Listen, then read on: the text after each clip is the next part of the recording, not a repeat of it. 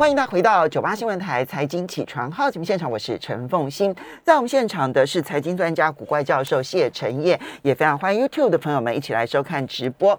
好，这个每个礼拜二陆港股解析。不过在进入陆港股解析之前呢，我们先来看台北股市，昨天其实超弱。那昨天呢，最弱的其实就是台湾跟韩国股市了哈。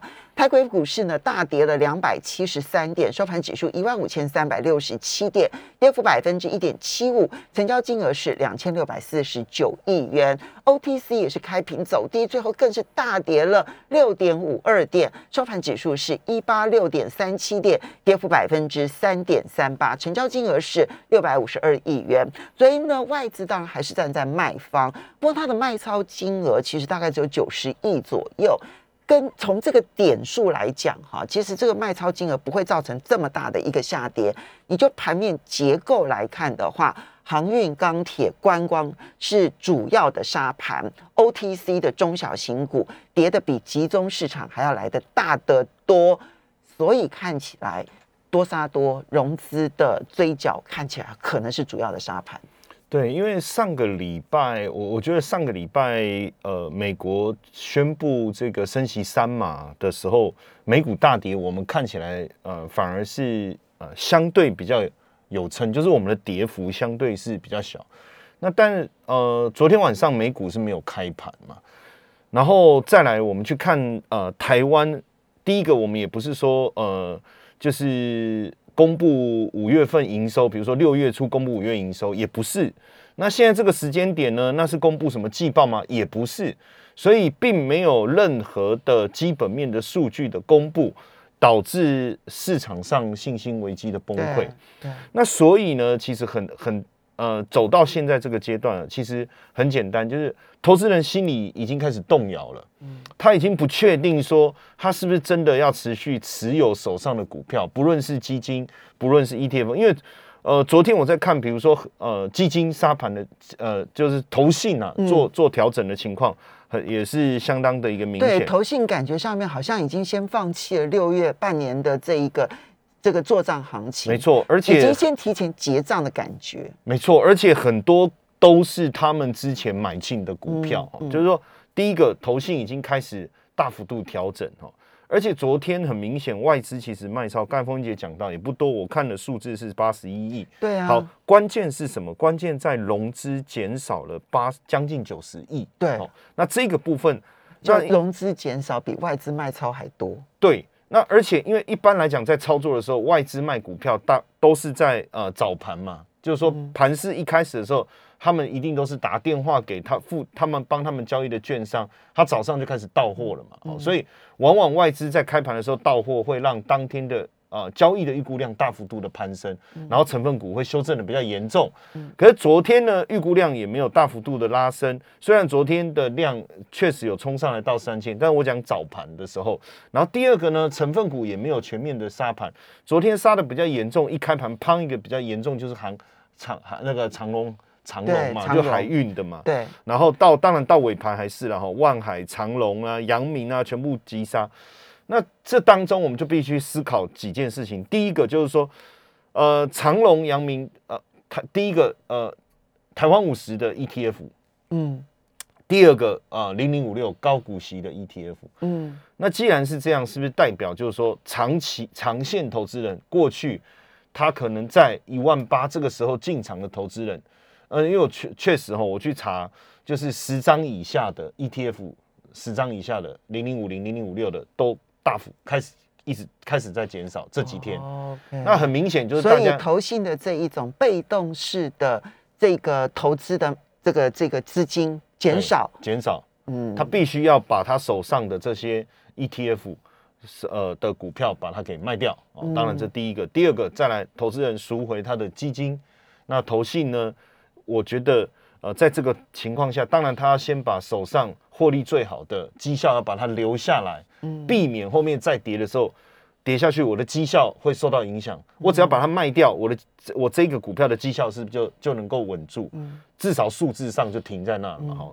这出现了这两种现象，一个是被动 ETF 的赎回，嗯，另外一个是主动式操作，它必须把获利的绩效留住，嗯，所以这个层面我们所看到的是基本上。呃，如果你要问我再跌的状况如何，我觉得可能性是很高的，甚至破一五一五九就前面的这个低点，甚至去探一万五，我觉得都有可能发生哦。但但是我要去讲哦，这个地方在整个过程来看，比较像是末跌段，嗯，哦，因为通常末跌段的时候，它的沙盘已经是没来由了，嗯，然后所有已知的大家觉得会影响盘面的，都是我们早就知道的，比如说。呃，什么通货膨胀啦，呃，运输的状况啦，还有包括原物料价格啦，甚至就是说，现在我们在看 N one B 减 M two，哦，这个其实都一直在下滑。这个确实，所有盘面上，呃，我们我们可以拿来解读对股市不利的资讯，都不是我们原本没有办法预料到的讯息。OK，那所以，我我就特别提供一个一个呃观察，叫做 CNN 的。呃，这个 fear and greed 就是恐慌、恐慌跟贪婪贪婪指数哈。那根据这个指数长期的追踪哦，因为它这个指数比较特别，它并不是用问卷式的访问，它是透过市场的交易量波动，还有像这种所谓的非投资等级哦，我们要证明，因为现在金管会说不能叫高收益债，不能叫垃圾债哈，它现在是统一都叫非投资等级债券，所以所以变成你在所有的基金。榜上面他们的名字通通都改了，叫做非投资等级。过去叫做高收益或者乐色等级，其实两个就是它的两个面貌。对，高收益当然会误导了，哦，因为太多的误会了，很多人还是不知道它后面的风险。那乐色好像又贬低了它的价值，那所以呃，他把这几个东西放进来哈，那放进来以后。去统统计这个恐慌，那我要讲哦，就是说，因为这个是比比较属于有量化的东西，它不是访问卷式的。那长期只要这个指标在二十五以下，其实都是股市的低点。嗯。哦，在七十五以上都是股市的高点。嗯。那这个数字现在是十五。嗯。对。当然，而且大概有一两个星期都是这样。对，当然也不是说它在二十五以下低点之后就大反弹了，当然也不是。但是我们就说从长期的。这个角度来看，所以接下来当然我们要看这一两个礼拜美股，尤其是科技股的部分，纳斯达克，因为它的这个年限的乖离已经二十三到二十五趴附近哦。那长期来讲哦，长期来讲，过去有两次，一次是两千年科技泡沫化，嗯，还有一次是二零零八年金融海啸，当时年限的乖离有超过百分之三十。哦，那但是超过百分之三十以后也止跌，所以。如果照这样来看，纳斯达克再跌的空间，我估计是五到十趴。嗯，所以我我不敢讲说哦，这里就就停了，而不是这个逻辑。嗯，但是如果今天真的要讲的话，大概是五到十趴的，就是我觉得就进入末跌段了。所以，嗯，恐慌末跌段的状况是这样，你要隔了一年两年之后回头看，你觉得它很明显。对对。那当下呢的那恐慌情绪还是很很严重的。而且你会不知道它什么时候真的是底部。我们必须说，它也许末跌段，它可能还会跌很凶。对，短线上，对不对？没错，没错。但是它代表的就，可是这个时候不是你抛弃观察它的时候，对，而是观察它很用力的时刻。因为如果进场讯号出现的话。你如果这个时候完全不去看它进场讯号出现的时候，你也不会知道。呃，我要坦白讲，这时候如果你问我该怎么办，手上的股票一直亏损，要不要砍？坦白讲，我觉得在这里砍，呃，没有什么太大的意义。但是你会继续亏损。嗯，我我要坦白讲，嗯，但但是呢，反而如果你之前在高档，你已经有顺势做一些调节，或是你本来就就已经在分批，本来就习惯做分批布局的人，其实现在你会发现很多好的股票。其实都跌出它的这个这个价值，但这只是用来观察的，而不是现在用来进场的，不容易啦。因为通常底部它不是一个点，我我讲它是一段时间所所所去去这个租租出来的。对，好，接下来我们就要来看陆港股的部分了。那如果说全世界现在有资金避风港的话，陆港股可能已经开始出现了一些这种效应啊，所以说像摩根大通他们就会高度的押宝中概股。那事实上，如果你把全世界的市场拿来看的话，就放在说就是今年以来，或者一或者是这个六个月，或者是三个月期来看啊，六个月可能太长了，要要三个月来看的话，诶，其实陆股的表现在全世界表现算是很强劲的。那如果说我们以过去一个月来看的话，上证综合指数还涨了百分之五点三，你相对于全球，其实跌成这个样子，表现比它好的只剩下俄罗斯跟土耳其了，所以你就会知道说，嗯，好像看起来最近的入股的表现确实是比较强劲。对，当然，呃，俄罗斯跟土耳其真的要我们去投资它，它背后可能还会有更多的一些所必须要去承受的一些风险。对，没错。我想我也没有要教大家去投资俄罗斯，很很有趣。但是，但是，呃，这个这个，我我一句话补充这个，就是很多也有很多呃网友在脸书问我说啊，不是说俄呃这个给他。把它封锁以后，俄罗斯会挂掉吗？啊，怎么股市啊、啊货币都表现的比其他地方还强？就卢布变成全全世界今年以来超强货币。对，然后我就说，哎，对，真的是 跌破大家的眼镜了哈。这个，因为毕竟它是一个强权政治嘛，那他可以用他的手腕去做很多事情。我觉得主要是因为它原物料丰富，它有底气，这个是一个重要原因。那当然回到这个中国的股市哈，第一个我觉得现在现阶段。呃，是呃中中国股市当然第一个跟其他股市差别的地方在，就是过去几年应该是讲说从呃二，坦白讲，即便是二零二零，它股市的反弹的幅度也没有相较于其他地区来讲也没有那么大，没错。然后但是呢，反弹没有那么大之后，又陷入了一个呃长期的这个一呃一年多左右的一个整理，等于是说其他的股市不像台股好了，不止创新高。还过新高百分之五十，没错哦。那美股就更不用讲，那个创新高大幅度的一个空间。所以从今年以来，其实入股在全世界它都是位阶相对偏低的，相对偏低。好，然后当然你说呃便宜不是不是就应该要买？不一定，但是确实从它的本意比各方面的角度来看，好。那当然另外一个是什么？就是因为呃从监管一直到风控，这个我们都谈过。最重要的事情是。在今年第一季的时候，所有的外资，包含在香港自己他们本土资金所成立的对冲基金，嗯，也对自己的港股或 A 股完全失去信心。所以你觉得真的行情是在绝望当中没错会出现？而且我上次在节目还特别讲嘛，我说那个连香港本土的 H fund 都自己都把像 A 股哦全部抛掉了，嗯，等于是如果我们要要要讲，当然详细的数字要再去调查。基本上，大部分的外资圈，他们对于诶中国股市的持股，其实是接近我我认为应该是接近于零水位，几乎了。我说整体啦，我不是说单一的。所以之前你在节目中有提到说，从政策面来看，你说丞相起风了，对。可是那个时候刚刚好是外资持股最绝望的时刻，最绝望的时候。那所以那个时候，那个时候绝望的那些外资，最近有没有回来？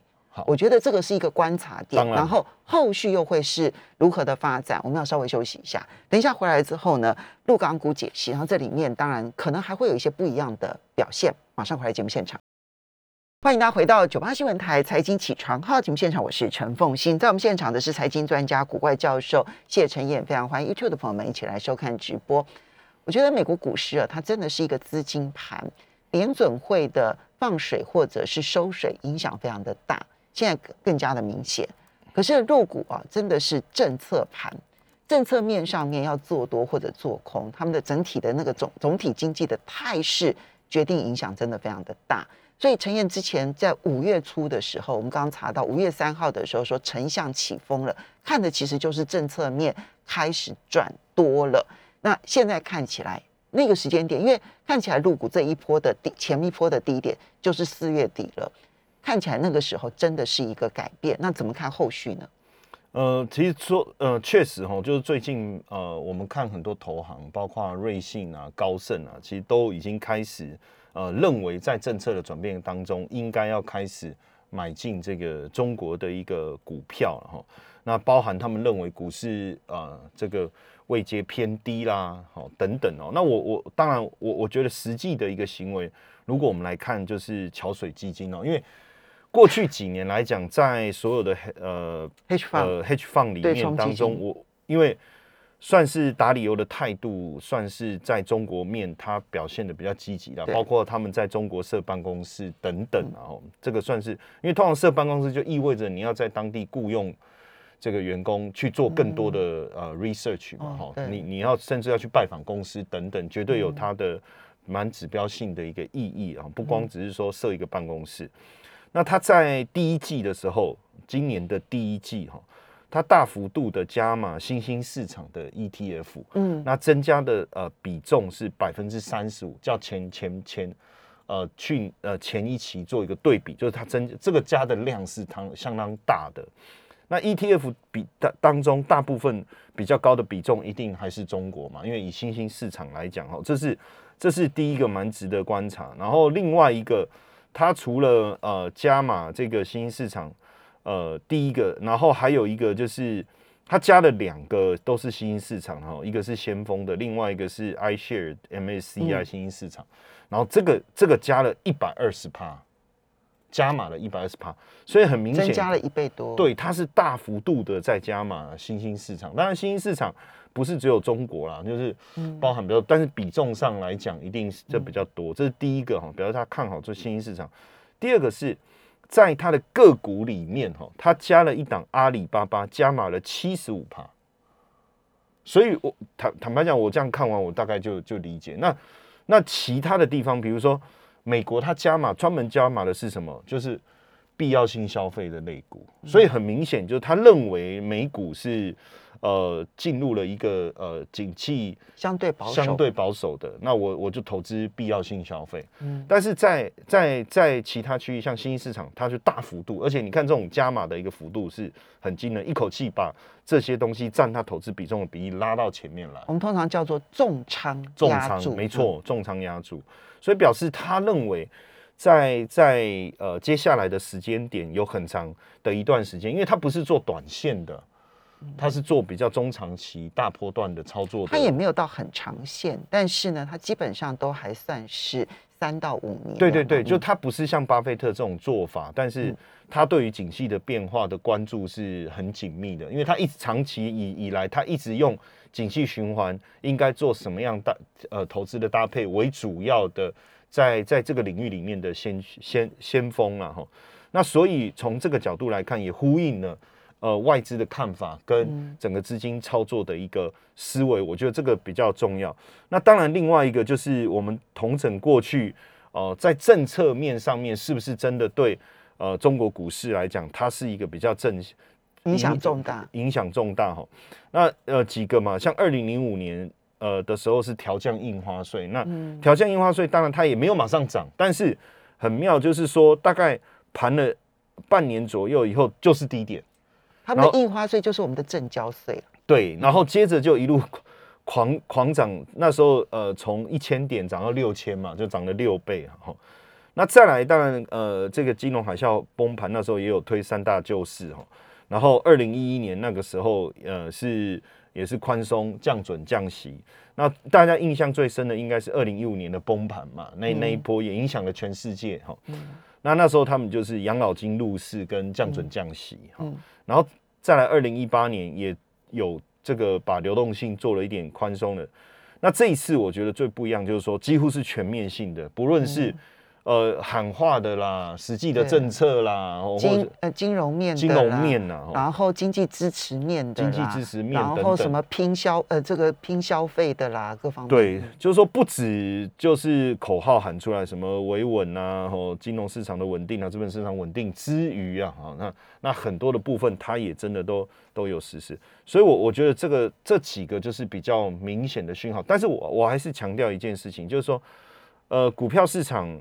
呃，你政策完了以后，股市它需要有大家要有信心，有了信心以后，资金才愿意进去。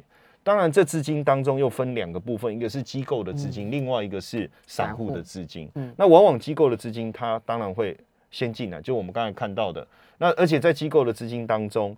其实，呃，如果以比较客观的角度来看，外资他用比较客观的角度去看你，外资愿意先进来，我觉得就是一个非常重要的了。嗯，所以我们之前在讲，就是说观察的指标当中，第一个当然我会去，我还是会持续的去观察国企指数，香港的国企，香港的国企指数是不是够稳定？那以目前来看，呃，它都还稳在月线哦，月线就是虽虽然说前前前几天看到一个黑 K，可是。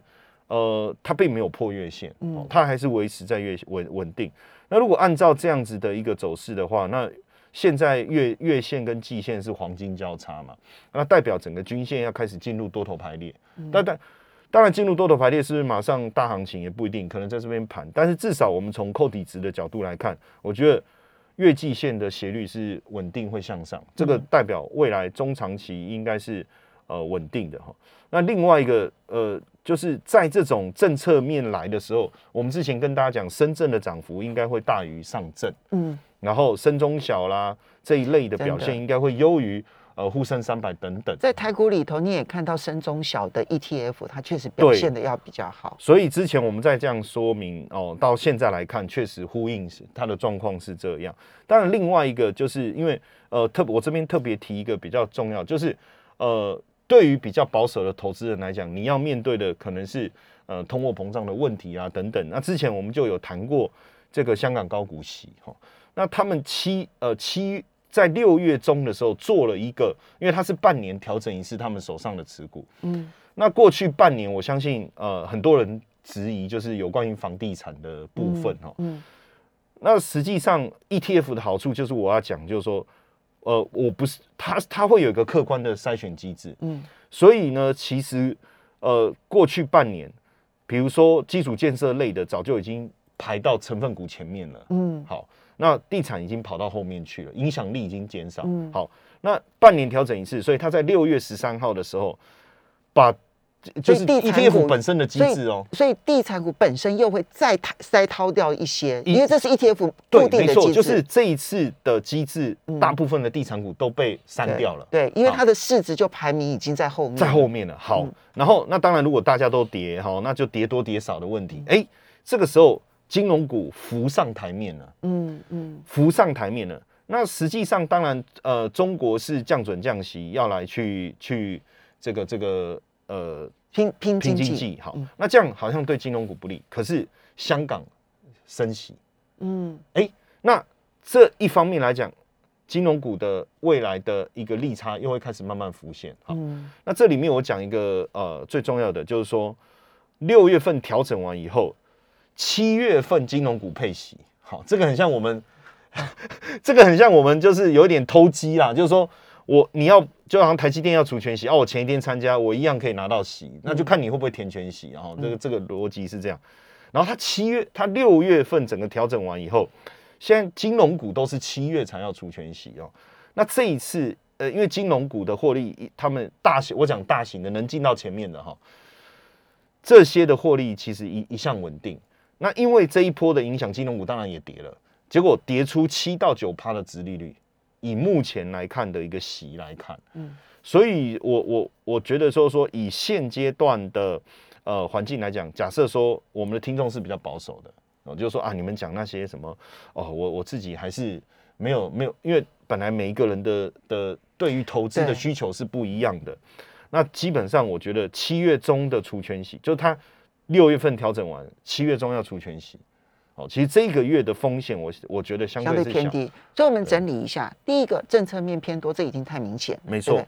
那信心面呢？现在正在小步回流当中。哈，那还没有说那种信心上面那一种就是过热的一个现象。对。但信心面呢是要继续观察，但现在看起来是小步回流，对不对？哈，是。那第三个部分是那。这个中小型仍旧会跑得比大型还要来得快，这个态度你没有改变吗？没有改变。好，所以深中小基本上还是你的首选。对。但是呢，如果说是偏保守的人的话，那你觉得香港的高股息，它就一方面是香港，然后二方面呢，它的高股息，它的配置在六月底又会出现一些变化。对。而这个变化使得它在未来可能体质上面，在你看起来是相对偏好的。对。所以这几个原则就政策信心，然后这个积极的深中小，然后相对保守的就香港高股息。对，好好，时间的关系，非常谢谢古怪教授，谢谢陈燕，谢谢。